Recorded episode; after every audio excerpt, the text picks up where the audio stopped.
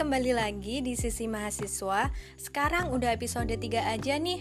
Kemarin ada yang request di DM saya untuk membahas tentang public speaking. Aduh ini sih momok terbesar kebanyakan orang ya. Buktinya event seperti seminar, workshop tentang public speaking Banyak digelar setiap tahunnya. Ini bukan hanya terjadi di Indonesia saja loh Tapi hampir di setiap negara di seluruh dunia Hmm, kalian pasti bertanya-tanya, sepenting apa sih public speaking itu? Terus gimana cara bangun kepercayaan diri ketika menjadi seorang public speaker? Eits, sebelum itu kita pahami dulu yuk apa itu public speaking. Pada dasarnya, public speaking adalah sebuah seni berbicara di depan umum atau dengan kata lain suatu bentuk komunikasi kepada sekelompok orang atau halayak ramai untuk mencapai tujuan tertentu. Public speaking itu sendiri sebenarnya sudah ada sejak zaman Yunani kuno di tradisi politiknya.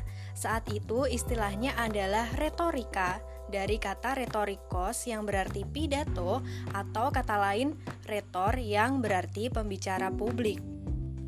Tujuan dari public speaking adalah untuk memberikan informasi, mempengaruhi atau mengajak hingga untuk menghibur. Biar makin paham, ini beberapa contoh dari public speaking. Pidato, MC, motivator di acara TV, pembicara seminar, komikus dengan stand up komedinya, moderator, presenter TV, penyiar radio, dan masih banyak lagi. Wait, wait, presenter TV, penyiar radio, mereka kan nggak langsung berhadapan dengan audiens, kok bisa disebut seorang public speaker sih?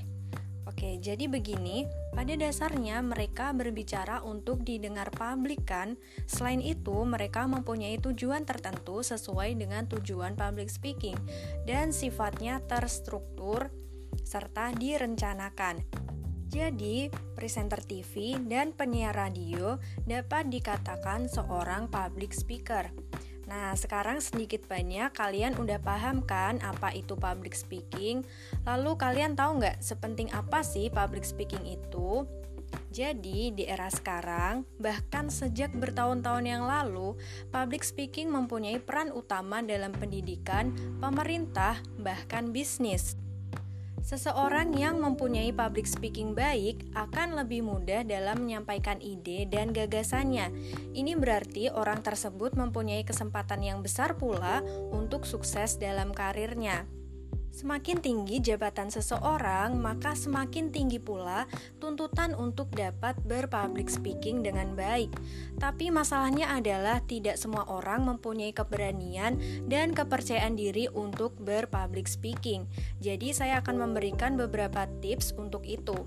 Yang pertama adalah tanamkan pada diri sendiri harus berani mencoba dan pasti bisa. Ini adalah modal yang utama kunci utama. Yang kedua adalah persiapkan materi dengan sangat baik. Harus benar-benar sampai paham karena sebenarnya jika kalian merasa sudah paham atau menguasai materi itu, kepercayaan diri akan muncul dengan sendirinya. Yang ketiga adalah banyak-banyak berlatih. Cobalah untuk mempraktekannya dulu di rumah, di depan kaca, perhatikan gesture tubuh, ekspresi, dan intonasi. Ini akan lebih baik lagi jika ada satu dua teman atau keluarga yang memperhatikan sehingga dapat memberikan saran ketika ada sesuatu yang kurang pas. Yang keempat adalah bertemanlah dengan orang-orang yang mempunyai kepercayaan diri dalam public speaking. Percayalah kalian akan termotivasi untuk bisa juga. Nah, saya yakin jika kalian sudah menerapkan empat tips tadi, seiring berjalannya waktu akan membangun kepercayaan diri kalian.